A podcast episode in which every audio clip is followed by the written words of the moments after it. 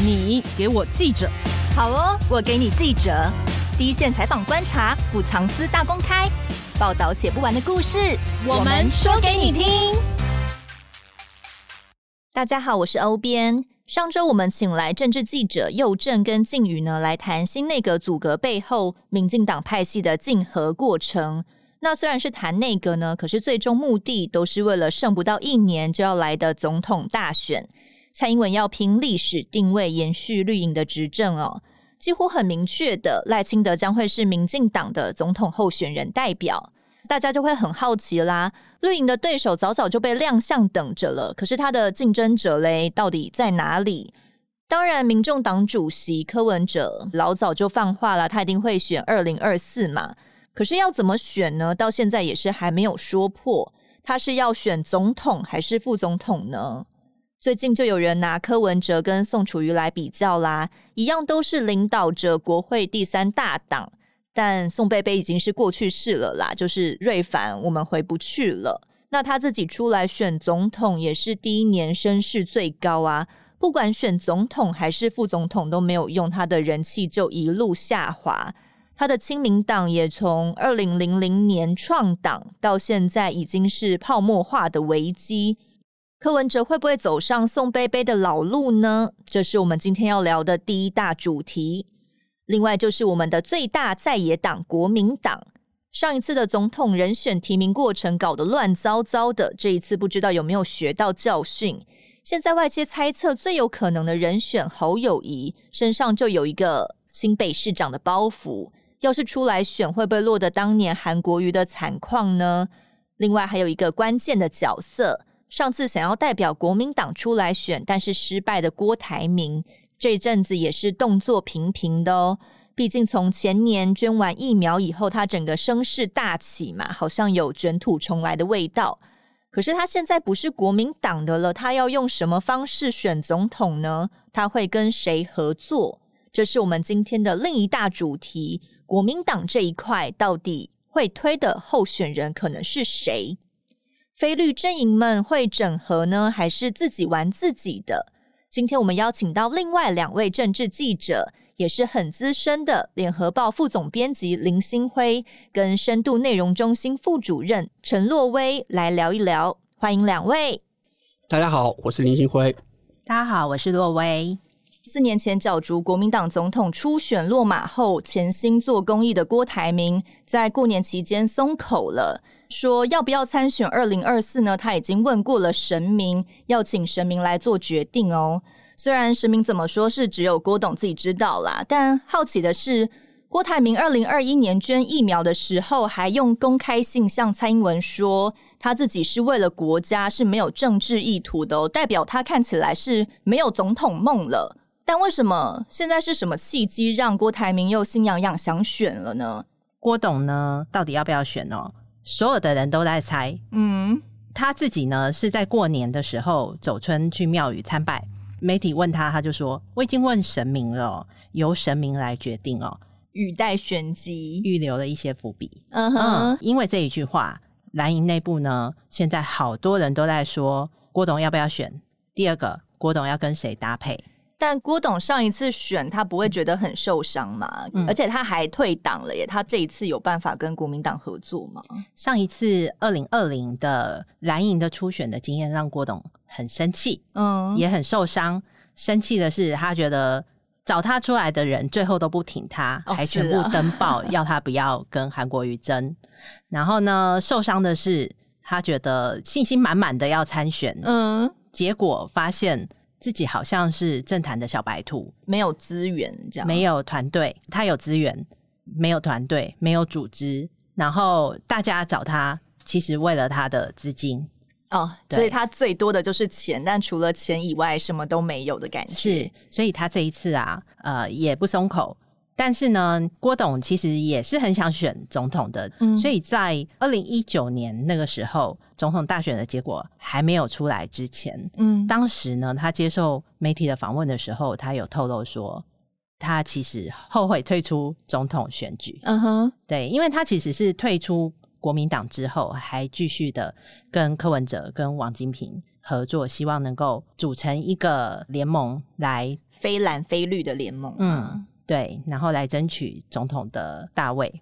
但是后来他转念一想，他就退出了。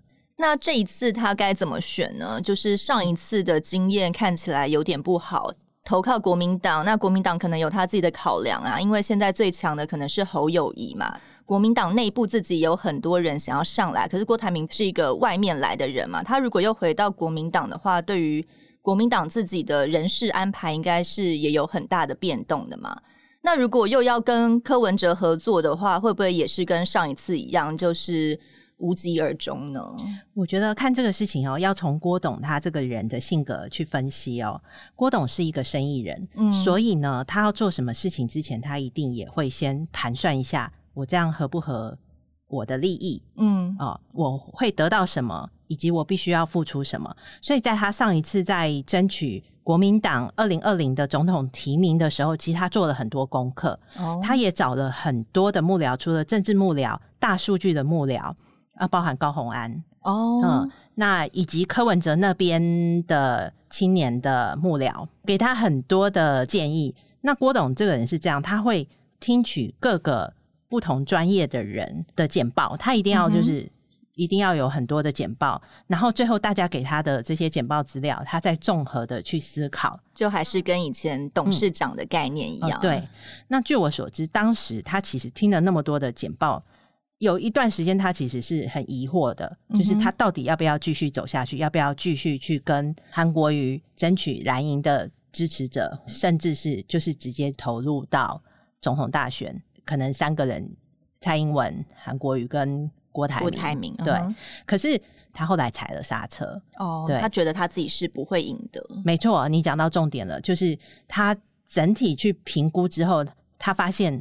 这一局他不会赢，嗯、所以他退出了。那他台面上的借口是说，他找柯文哲当副手，郭科配。嗯，然后柯文哲因为自己也想选，所以柯文哲拒绝他，哦、所以两两个人的合作就破局。还有包含王金平三个人那个时候的合作就破局了。但是事实上，我觉得这只是一个借口。其实郭董是经过他自己的整理之后，他发现这一局他不会赢，所以他就退出。那这一次二零二四，外界说他动心起念。可是，其实就现阶段我的了解，他还是在倾听意见的阶段，就跟上一次一样，还在搜集简报的阶段。嗯，然后抬轿的人，或者是想要跟他搭配的人，或者是以后想要当行政院长的人，哦，哦，已经有出来了嘛？就是目前有这种想法跟企图心的人，就会一直去游说，或透过中间人去游说郭董，嗯、说你再出来，你这次出来一定有机会选上。因为对于呃蓝营来说，现在的局势是比较好的。嗯哼，哦，这些拱他的人是为了，比如说郭董真的选上以后，他就可以顺利的当上行政院长或是一些重要部长的位置吗？嗯，呃，行政院长啦，或者是重要的总统府的幕僚啦，嗯，呃，或者是副总统啊，都有。所以我们听到说郭侯配啦，然后郭科配啦，或者是郭王配啊，哦，呃，就。最近都是在前面，各种组合都出来了，但是这都不是郭董主要他自己抛出来的，而是旁边抬教的人喊得很热啊。哦，确实是这样啊。那个郭台铭为什么二零二四他的名字又跑出来了？嗯，其实他他在捐疫苗的时候，我觉得他确实没有想到选总统这一局，但是他捐了这个疫苗之后，确实有很多人认为他做了一件。好好的事情，嗯，这个事情的好感，他就一直维系着嘛。好，郭台铭在去年的地方选举结束之后，他的名字一直被提啊，嗯，然后结果他的民调，呃，虽然在蓝营里面哦，呃，侯还在他上面，但是他跟赖清德或是跟陈建仁对的时候，诶，他是领先的，啊，这个数据是被郭台铭他自己会看到说，诶，他确实是跟二零。二零那次的情况，对，不太一样。可能在这个时候的心情，还有旁边刚刚提到，有很多人都希望说，哎，郭台铭来，靠着他获得利益这样子。呃，会劝郭台铭的人，除了他可能是真心的好朋友才会这样做以外，就是为国为人民服务以外，这个选举也很好玩。Maybe 呃，国民党现在领跑的那个领头羊。他不是国民党其他团体或势力的人最喜欢的那个人，嗯，那我就先拉拢，争取第二名，合力，然后来把第一名暂时给卡住。也有这样的人，呃，回到就是说他在国民党初选要先打嘛，打这一仗他有没有把握？他上一次就是因为他发现他没有办法赢韩国瑜啊，哦，所以他才退国民党，退出那样的一个角逐。那这次一样，他面临这样的问题，他到底有没有办法？赢侯友谊？对，那这个要决定在哪里呢？要决定在朱立伦说，呃，南投立委补选完之后，我就会把游戏规则定定的定出来，就是要不要定的游戏规则就可以知道，到时候神明就会更明确，我告诉他 到底。就是那个神明，其实是朱立伦，是不是？对对对。呃，可是比较尴尬的是啊，郭董二零一九年就退党了。那他那时候声明还说，国民党这群守旧迂腐的中常委啊，和他的初衷背道而驰，他不会再眷恋这个党。啊，他现在如果还是要靠这个党去选的话，这样子他自己要怎么转弯转得够圆滑、够漂亮呢？郭台铭很聪明啊，比我们还聪明。他如果要选，他一定是要回国民党，用国民党的名义选。嗯、这个他没有第二条路，因为呃，他只有刚刚有呃，罗威有提到，就是他有很雄厚的资金，对不对？嗯。但是他没有组织嘛，他甚至连他的那个基层他也没有，而这个部分只有国民党能帮他弥补他这个非常大的一个缺失。郭台铭还有一个很大的致命伤啊，他。口才超不好了，我跟你讲，那他要选二零二零总统的时候，他本人亲自来到我们联合报，我们那时候那个 TV 还有访问这样，我就是其中的提问人之一。嗯，当时啊，呃，可能郭台铭会听到，但是我真的要讲实话，我们访问了那 九十分钟，就会觉得完了。如果连我自己都觉得跟你这样问问题，我们都记不起火花跟共鸣的话。庞大的选民，他要到处演讲的，他才会有那个他他的口条实在是很不好，这也是他输给那个谁啊，那个韩国语韩国语的地方啊。对，洛威怎么一直在旁边偷笑？因为啊，当初呃大家都记忆很深刻哦，那那个专访的确是这样，我们都希望郭董能够、呃、多讲一些惊人啊，或者是舌灿莲花一下。对对对，可是他就是比较拘谨一点。嗯，那我知道的是他在二零二零的。呃，大选的时候呢，他找了很多的专业的团队。呃，其中一个那时候郭董的脸书啊，嗯、原本是粉丝没有很多，一下子就粉丝好多，哦，然后从哪来的？呃，在各个媒体的曝光度啊，就非常的非常的强大，他的声量也一下子窜得很高。背后呢，其实是郭董找了专业的公关团队在帮他、呃、炒人气嘛，炒人气博声量，经营网络。媒体跟公关公司包装出来的郭董的形象，那时候在脸书其实是比较活泼的，嗯、跟他一个大企业家的过去的那种形象，有一种反差萌的感觉。嗯、对对，就是这个反差萌。所以那个时候他有吸了不少的粉丝，到现在呃，之前在疫情的时候捐赠疫苗，我觉得那个对他的个人形象来说是很有帮助。嗯哼，嗯。像小学生啊，我自己的小孩啊，嗯、他也常常说郭董很厉害啊，我们的疫苗都是他捐的，就是凭一个第一直觉的印象，就会觉得他很加分，就是好感度就大幅的增加了。嗯、那到现在，他成为一个蓝营都希望说郭董能够在这一局，如果不参战的话，至少。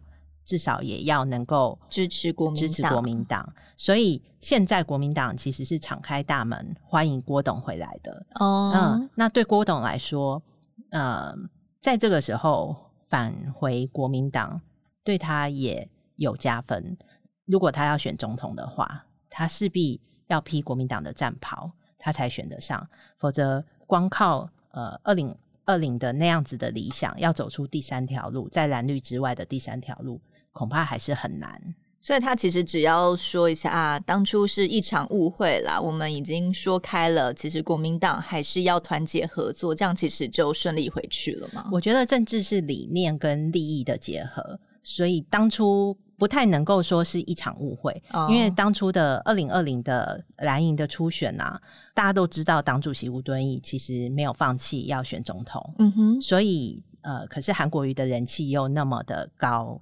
那吴敦义就找了郭董进来，要跟他抗颁了一个这个党员的证书给他嘛？对，嗯、呃，欢迎他回来加入初选。嗯，只是后来这个初选就闹得很不愉快。嗯、这边讲一个秘辛，就是当时其实他们党内希望说，这几个人在初选的时候，初选阶段包含了初选的机制，是不是要用全民调，或者是要要不要纳入党员这个部分，都有很多的争论。嗯，那王金平那个时候也。一度是在初选的名单名单里面的，后来他也退出嘛。嗯，当时其实郭董一直希望大家能够做出一个承诺，就是如果初选输了，大家就去支持那个初选赢的人。嗯，对。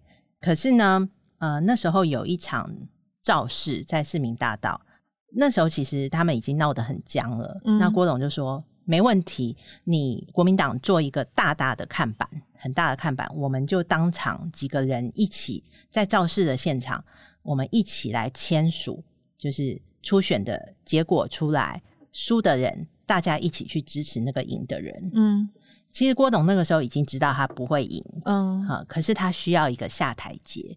而且是一个漂亮的下台阶，嗯，就是大度的。我虽然输了，但是我很有气度的会支持赢的那位。是，所以他希望国民党至少吴敦义能够帮他造这一个台阶。嗯，但是呢，他跟吴敦义说了，吴敦义也答应了。嗯，那吴敦义交代了曾永权，那曾永权那个时候其实是比较挺韩国瑜的哦，哦，跟党内很多人都一样啦，就是他们都看好韩国瑜。嗯，所以。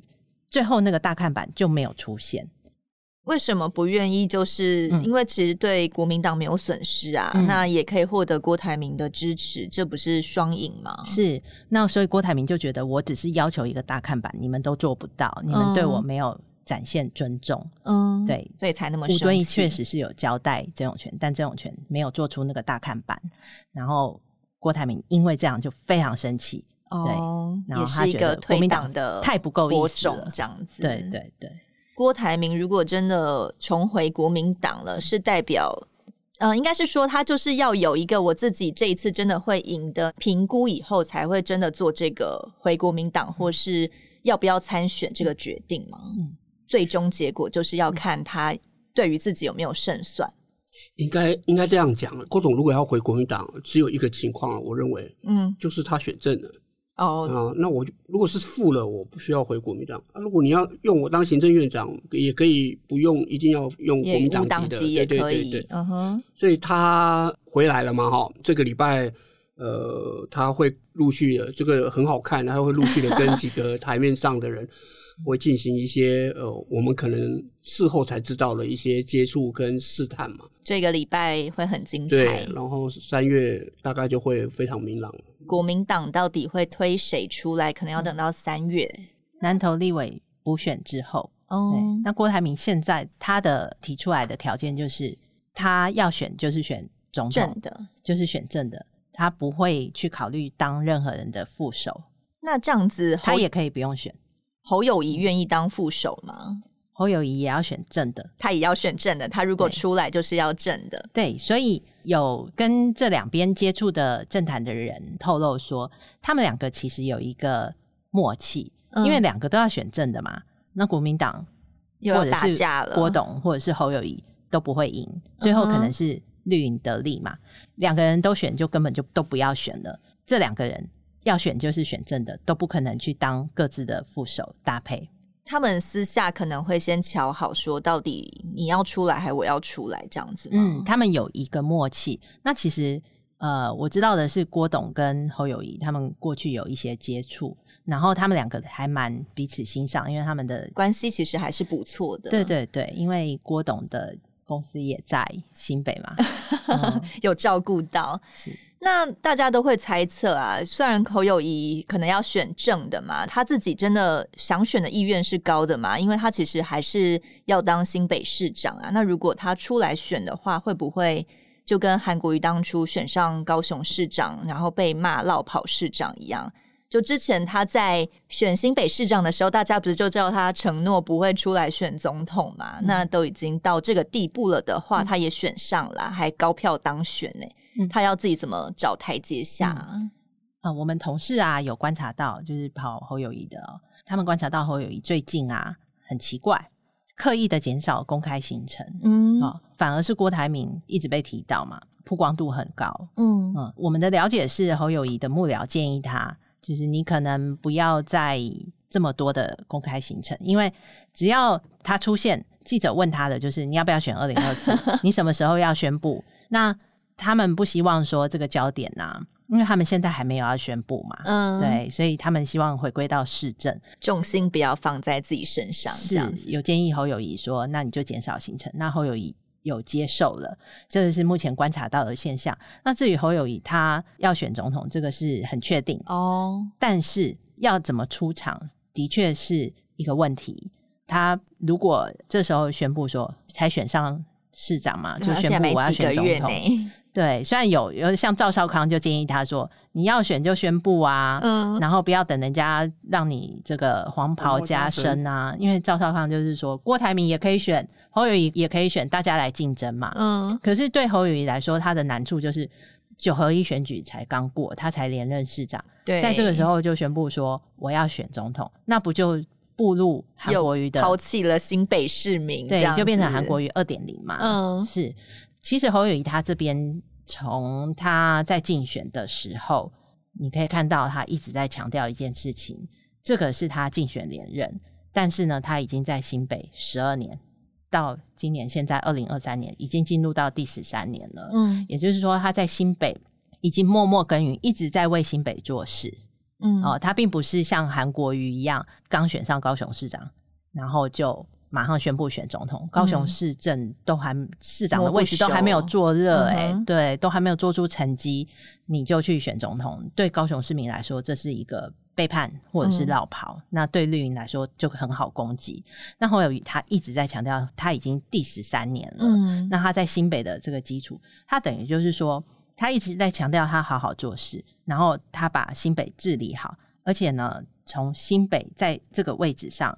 未来他可以在为新北多做更多事情，就是如果位置更高的话，嗯、那跟刚 当初韩国瑜的说法也是蛮像的。我选上总统可以帮高雄做更多事，没错，大家都会这样讲。但是侯友宜说，我有已经在这里生根的基础，哦、嗯，对我并并并不是马上就落跑。不过他的出场，最终最终还是要看党中央怎么去帮他铺陈跟安排。所以一切都还是要等到三月的南投立委补选过后。就是去年选举的时候，侯友谊从来没有承诺说他不选二零二四。嗯，他也从来没讲说我会做好做满，他一定会选的。因为其实哦，有时候选一个位置啊，不是你一个人的想法就可以主导了。你后面可能扛的是一个党、一派、uh. 一个大的一个各方的势力团体的那个帮助他们可以的利益活下去。对，所以他会想选总统，因为他他两次都选很好，然后他现在毫无疑问呢，不管是绿的蓝的做了民调，他就是领先嘛。嗯，侯友谊确实不是蓝军。支持者喜欢的那种类型的人，他长得不够体面，没有马英九体面，对不对？口才呃也没有像呃，比如说是朱立伦啊、洪秀柱这么好。嗯，但是你看两次有那么多人支持他，也代表说，哎，选民在看政治人物的时候。他的那个标准跟我们现在在这边讨论设定你是不是落跑有没有争议这个事情就没有那么的直接有关系。嗯，所以阿扁在前几天接受一个广播节目专访的时候，这个人我跟你讲实在很讨厌他，因为是，但是他在看政治趋势跟现象的时候，我觉得是当今蓝绿白。看的头脑最清楚的人，他怎么说？他说：“你不要一直在讲他是不是落跑这样。你国民党如果为了要赢的话，他就非得整合出一个会赢的人。那所以这些所谓的落跑争议，它都只是一个过程，过了就没事了。因为他的支持者就是想要，因为他在野八年了，就有点久了。这样，这也是侯友谊他现在占的比较优势的。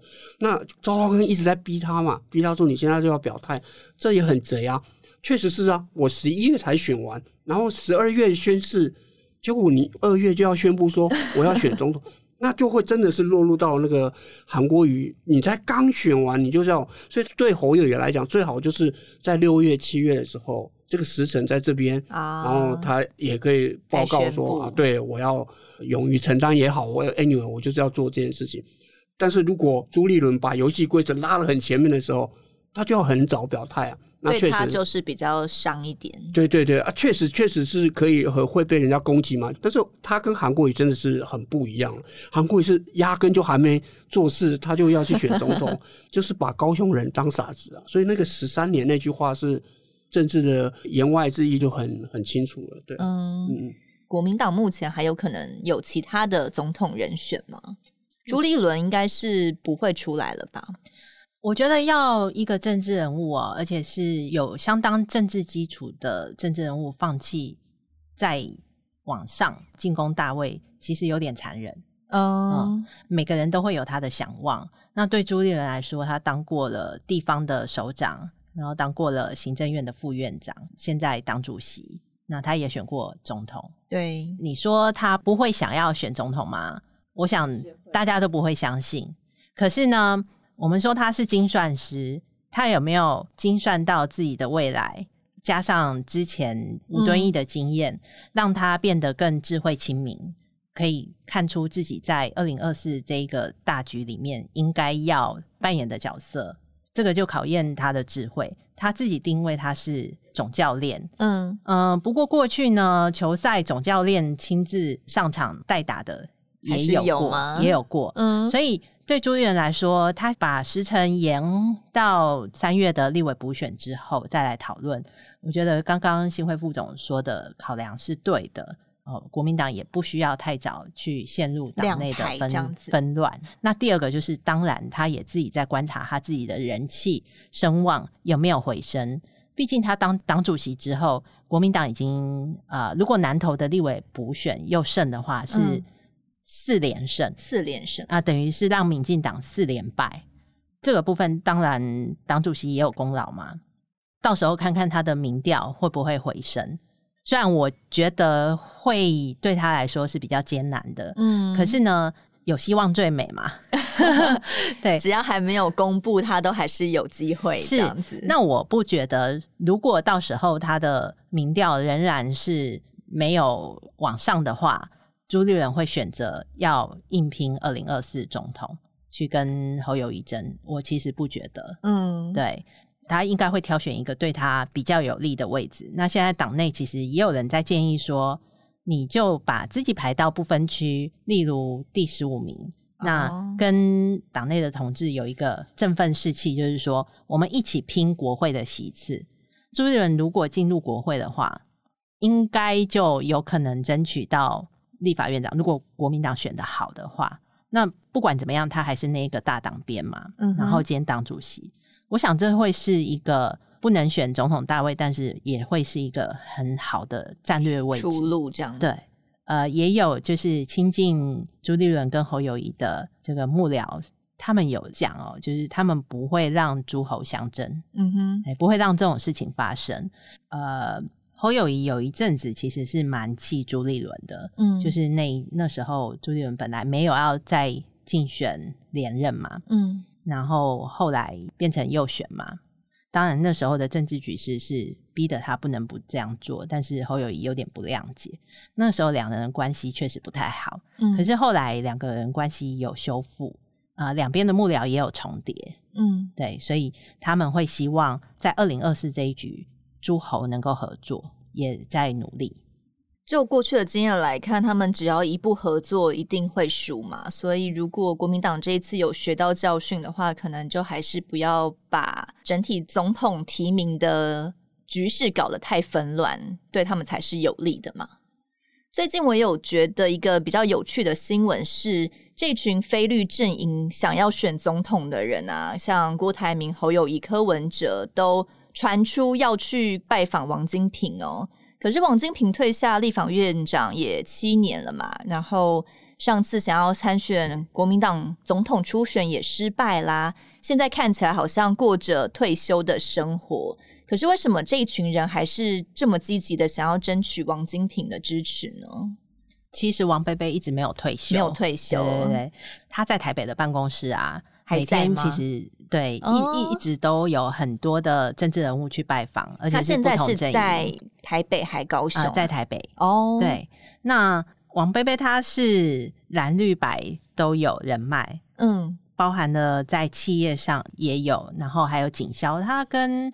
郭台铭上一次的联系，就是因为好像是呃义消义消义消的那个执友会里面嘛，所以王贝贝在呃南部的组织，嗯，也是很有实力的，所以每天都有人去找他，就是请意请意呀，或请托事情，其实还是相当忙碌的。现在郭台铭、侯友谊、柯文哲啊，都想要跟他咨询一下他的，就是他的想法，对于二零二四哦。当然也是因为王贝贝在政治呃还有影响力。力那呃，王贝贝自己的看法是他对于目前有去找他想要请益的郭台铭啊、侯友宜、柯文哲，他自己的支持意愿是怎样？其实他公开讲的很清楚，就是支持国民党提名的参选人哦，就不管是谁嘛。嗯，对，因为他毕竟他是国民党的党员，嗯，只要党提名的人，他必须要支持，这是他。坚持的态度。那撇除了那个国民党推出的人选的话，他自己私下的意愿有吗？还是他其实并没有特别说？嗯其实王金平是这样，他都是与人为善，所以你要私下问他说 他支持谁，他也不会告诉你，他会说大家都很好啊 难怪才会这样子交友广阔，因为与人为善嘛。对啊，那因为他在南部确实就是。当初韩国瑜选上高雄市长的这个三山造势啊，都是靠着他。王金平真的帮了很多忙。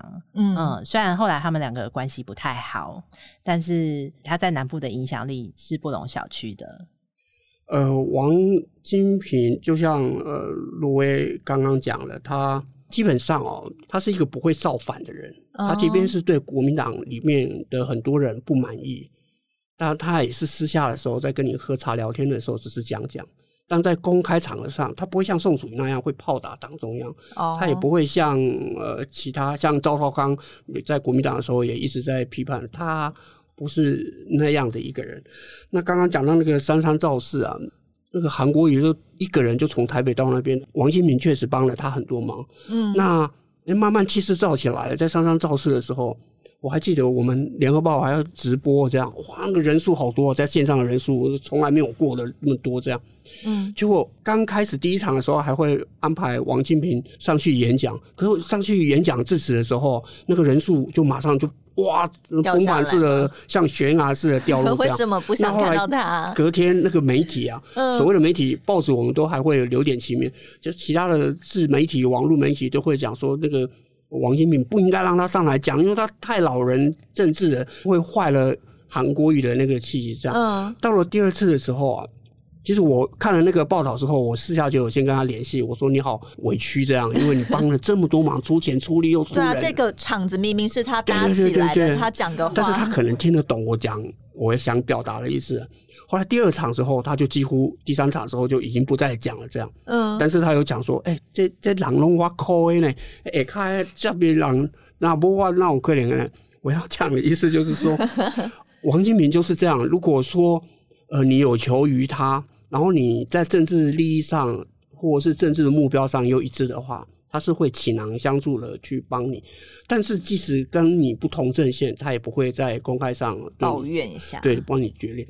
两千零四年，两千零四年连宋决定配的时候，嗯，哦，他那时候是国会议长，情权一时啊，那没办法，那非得要靠他不可。嗯，宋楚瑜还亲自，因为他是搭副手嘛，嗯，他是亲民党的党主席，我们那时候还跟着下去要采访，亲自到那个王金平，哎、欸、他是冈山老家，对不对？哦，路竹的老家，亲自去请益，去跟他讲说我该怎么做，怎么做这样，嗯，办了超级的。就好像我们古时候 看的那个工具一样，这样 还要去。对，虽然他最近已经离开国会议长这么多年了，但是他那个象征的意义还在。接着我们来谈谈柯文哲与他的民众党哦。柯文哲从创了民众党以后，就一直想要选总统嘛，这也是他公开一直讲的事。可是他有一个前车之鉴啊，就是宋楚瑜跟宋贝贝的亲民党。柯文哲有可能变成宋楚瑜吗？因为从宋楚瑜第一次二零零零年第一次选总统嘛，那直到上一届的终局之战都选不上。柯文哲出来选的话，会不会也就是一直选不上、选不上？但他还是要选。呃，对，我们前阵子不是总编开箱有推出几个写开箱的总编辑或副总编辑要出去采访一个政治人物吗？嗯，那我刚好访问到的就是柯文哲，里面就有问他一句话，直接的就问他说：“你认为你的民众党，你可以达成呃宋楚瑜？”办不到的志业嘛，因为宋楚瑜想要走第三势力，嗯，然后呃选总统非蓝非绿超越蓝绿嘛。柯文哲讲话在回答我这个问题的时候，他就没有很自大膨风。他说他认为他是一个台北市长，嗯，他的版图也就在台北市，他的资源也仅止于台北市，嗯，但是他是不可能做到像当年曾经做过台湾省长的宋楚瑜，资源配置到全台各县市。所以他并不认为他可以像宋楚瑜那么样大的这样的一个政治能量，他只是强调说他已经看到了选民的结构，这种超越蓝绿的人数会慢慢的增加。这样，我领导的民众党在青年这块一直是居于领导品牌，嗯，所以他认为民众党是有机会发展起来的。但是对于他能不能独立用第三党的力量去选上总统，他打很大的问号，所以他就说，从他的政治性格，他做事的方式，他认为他不适合当总统，但他很适合做行政院长，因为他说他做事很快，他只讲求效率，而这当今没有效率是我们台湾政治最大的毛病。然后他又是医师嘛，对不对？然后理科男，对不对？所以他们也很重视那个数据的效果。嗯他当然很清楚。一对一的这种就只能选一席的，像总统这种大位置上，第三党的空间有没有这件事情，他当然很清楚。但是柯文哲他现在就面临到一个两难，就是说我刚刚回到讲了，有时候你要不要选这个位置，不是你一个人的主观意愿就可以了。他后面背负着民众党嘛，民众党要生存啊，要不然他干嘛创党？那他要生存，他在国会就要有席次。嗯，那。民众党从去年结束的那个什么县市议员的选举，你就发现了，包括黄珊珊在内，没有了柯文哲的话，他们凭着这些人选不太起来。对，他的议员席次也没选得很好，只有黄珊珊还不错，但是因为那是柯文哲的八年的大本营嘛，所以他的选票是拿到了百分之二十二十几，对不对？嗯嗯，算是很不错的一个成绩，但也就是只有这样而已。我要回到讲，就是说。那就必须民众党要有像柯文哲这样很强大的母鸡，他才能把他的立委席次选得很好。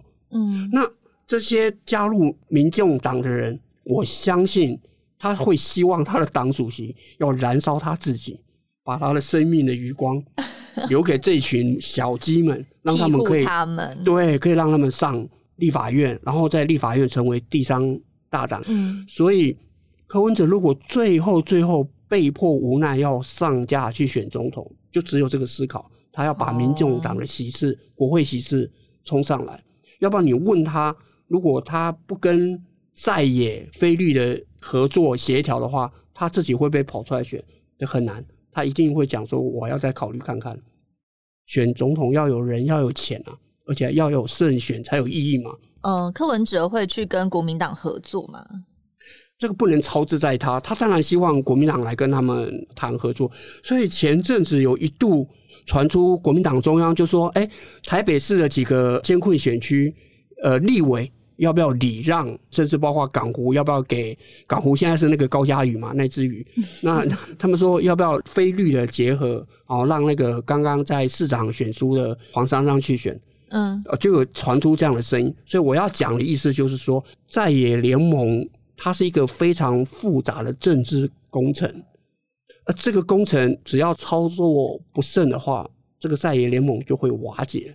那这个合作的层次不仅是正副总统柯文哲，甚至如果合作很好的话，他可以不必选，他连搭副手他都可以不必搭。哦，他可以帮国民党的其他的立委的提名人去站台造势，但是前提必须你要照顾到我的国会席次的，的立委，对国会席次。那问题来了。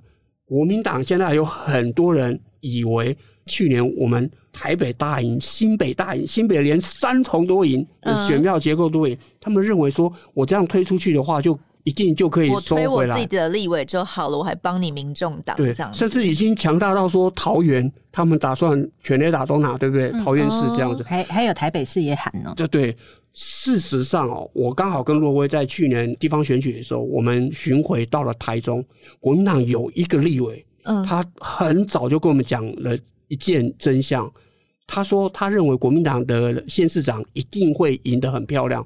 但是他没有讲几席啊，嗯，可是他就马上跟罗威跟我讲说，他拿到了数据，他没有讲总统，他是讲立委，立委是一对一嘛，每一个选区只选一个，他说国民党还是输位，输给民进党，对，他意思是说，即便是我们县市长的席次大赢，但是到了立委，国民党仍然没有百分之百的把握可以独立拿下国会多数党，我不是讲过半哦，嗯，他可以独立拿下国会多数党，因为。一对一去比，他就发现浊水溪以南国民党没有一个有能力跟民进党拼的，嗯哼，对啊，所以你就不可能过半。那你拿到政权，国会如果就是当年的朝小野大嘛，嗯、阿扁虽然做了八年，可是他实际上是没有像蔡英文了，他爱干什么就干什么，对，因为国会有国民党跟当年的亲民党掣肘他，让他没有办法做的那么开心，嗯、所以这个合作。在野联盟的合作，我觉得才是真正最复杂的地方。国民党能不能抛开老大那种心态，这个也要考虑朱立伦党主席这样的一个政治智慧。所以，其实对柯文哲来说，他应该是以民众党的利益来说，应该是比较愿意合作的吧。主要就是看国民党这边是不是愿意放下一定要推自己的人的这个执念。政党的合作一定都是利益合作，嗯、我不相信那个所谓的理念合作这件事情。哦，对，所以呃，就开始有媒体讲说，哎，柯文哲如果要选的话，你是不是宋楚瑜那样一个形式？对，好像就举两个例子嘛，一个就是他单独出来选的二零零零年嘛，那如果你硬是选，你就是让陈水扁得利嘛，对不对？嗯哼。第二个就是二零零四年，宋楚瑜不是去合作了吗？连宋配。对对对，是做了连宋配。到最后，他因为说什么不愿意回国民党，所以结果还是让陈水扁得利了。嗯、那讲柯文哲会不会像宋楚瑜这样的一个立论基础，背后意涵其实就是在劝柯文哲，你就是不要不要出来选总统，因为你一选，你只是会让就是民进党得利。对，再稍微进一步分析一下，我们都放大了地方选举国民党大胜这个事实。嗯哼，你进去看选票。国民党的选票比他上一次二零一八的选票是少的，然后民进党的选票丢的比国民党少，还少一点点。也就是说，国民党大胜哦，民进党只输不到九十万票。国民党在选票结构上并没有彻底的让民进党崩盘呢。嗯哼，所以他只要调整他的战略，然后在这一年他不要犯苏贞昌那么跋扈的犯错的话，明年的选举。一对一，国民党跟呃民进党对干，不见得十拿九稳了。嗯。那这样子啊，呃，宋贝贝上一届是终局之战了，那他明年二零二四应该就不会再出来了吧？对，我也希望他不要再出来。柯文哲在那次访问里面哦，有讲过一句话，我觉得呃，他叫我不要写，但是我觉得我们今天这个节目就是可以讲。对，他说他不反对宋楚瑜为了要让亲民党生存去选总统这件事情。但是宋楚瑜做错了一件事情，你不能四年亮相一次。哦，你选输了之后，你要继续的去面对你的支持者，去经营你的支持者，嗯、去去向你的支持者报告你要做什么。可是宋楚瑜每次选完就消失三年半，真的。然后最近他又开始在看到的。对，最近你会发现他那个亲民党的脸书，哎，他又开始讲话了，讲陈建的内阁应该要怎么做啊什么的。所以这句话。虽然很残忍，但是我觉得讲的非常贴切。嗯、你不能为了选一次，然后四年只亮相一次。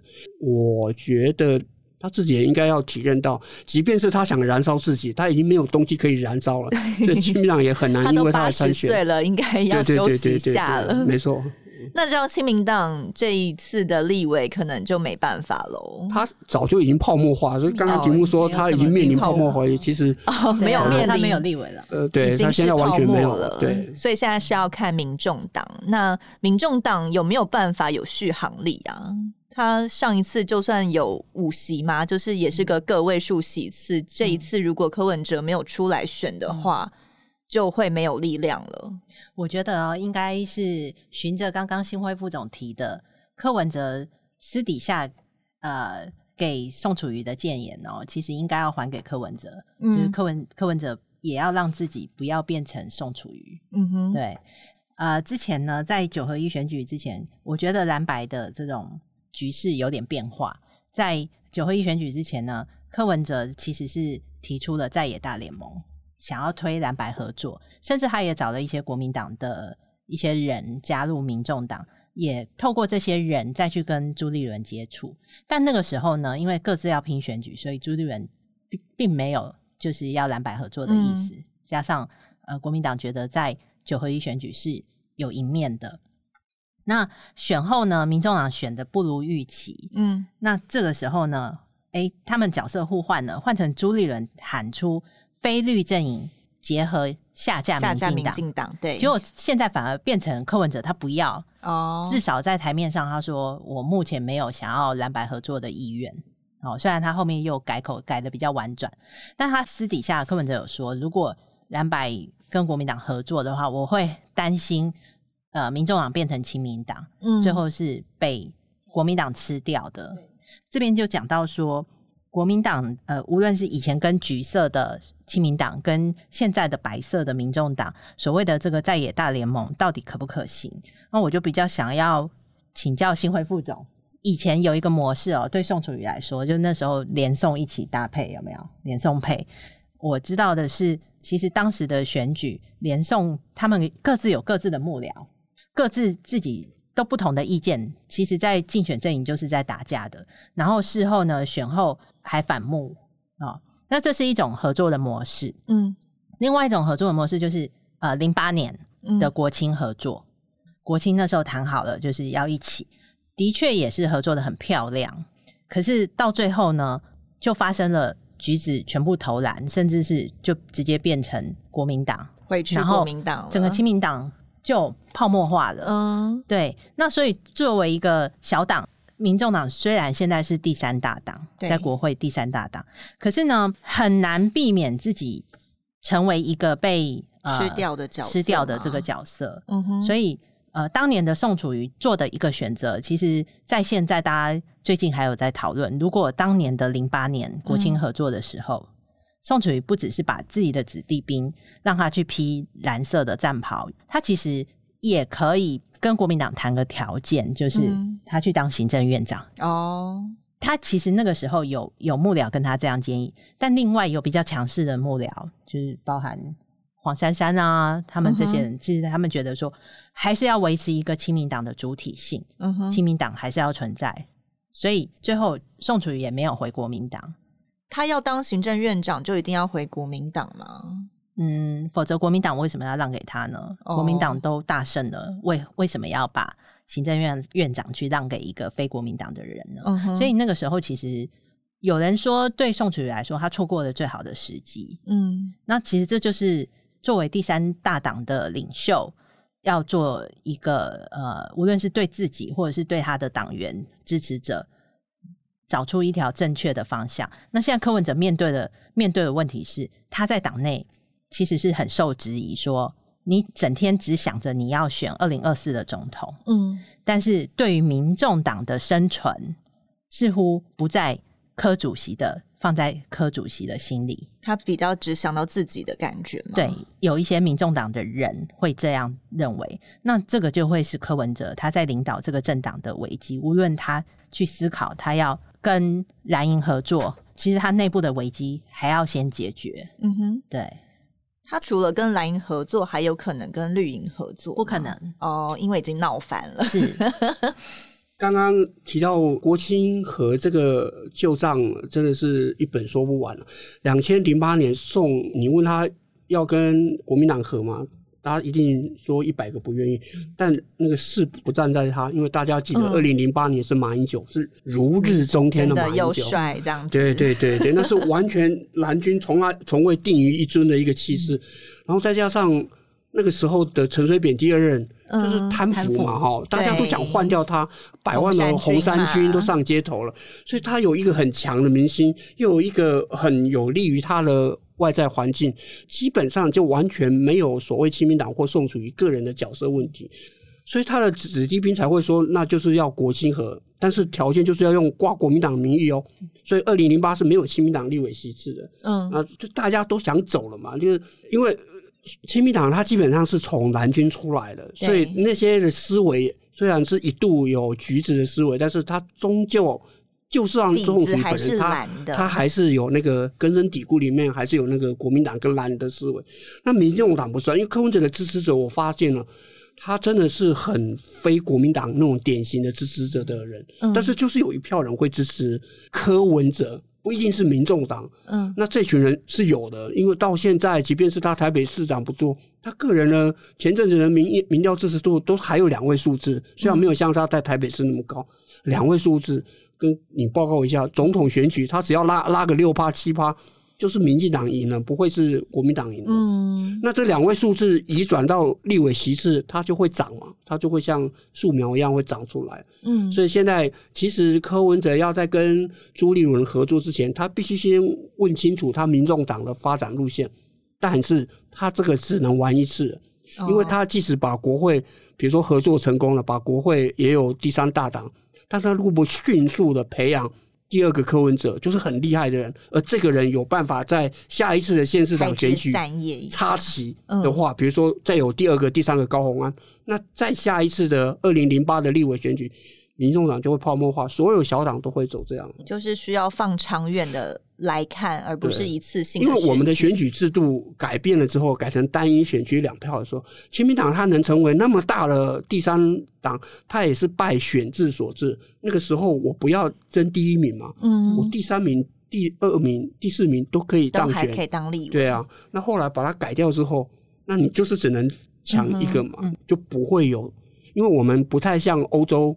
欧洲的政治体制，欧洲的政治体制，它的那个政治思维信仰很多元。嗯，他们长期以来就认为说党要很多很好。台湾不是嘛？台湾就是两大党，对，往大了靠拢。对，嗯，所以听起来感觉是柯文哲自己要在非律阵营里面合作，扮演一个什么样的角色，可能会影响到他们合作的关键嘛？对，没错。对国民党来说也很重要，因为国民党不可能就是没有去呃整合，然后就胜选。对啊，嗯、我们看那个历次的总统大选嘛，二零二零年宋楚瑜参选嘛，他当时他的得票率是百分之四，然后蔡英文是八百一十七万高票，对，他是百分之五十七，韩国瑜百分之三十八。嗯，啊，你看三十八加四都还赢不了。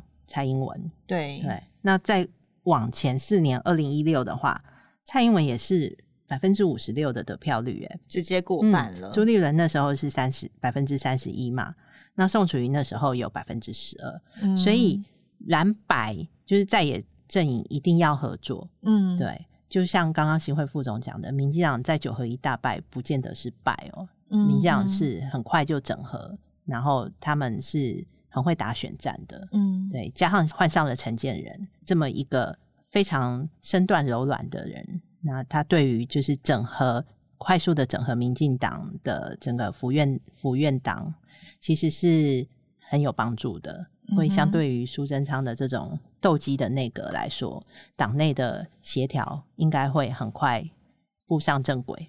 呃，结论看起来就是，只要非绿阵营分裂的话，民进党就会赢嘛。而且刚才洛威也提到了，即便前两届的总统大选，另外两个候选人加起来的票都还不如蔡英文嘛，嗯、所以看起来就是非绿阵营非常重要的功课，他们绝对是没有办法没有分裂的本钱的。那就希望那个。朱立伦跟 柯文哲都来听我们这一集，也许他们就会有不同的想法。今天很谢谢新辉副总跟洛威来帮我们做一个很精彩的分析。嗯，好，谢谢，谢谢主持人，谢谢各位观众，拜拜，拜拜。更多精彩的报道，请搜寻 VIP 大 U 点 .com 联合报数位版，邀请您订阅支持。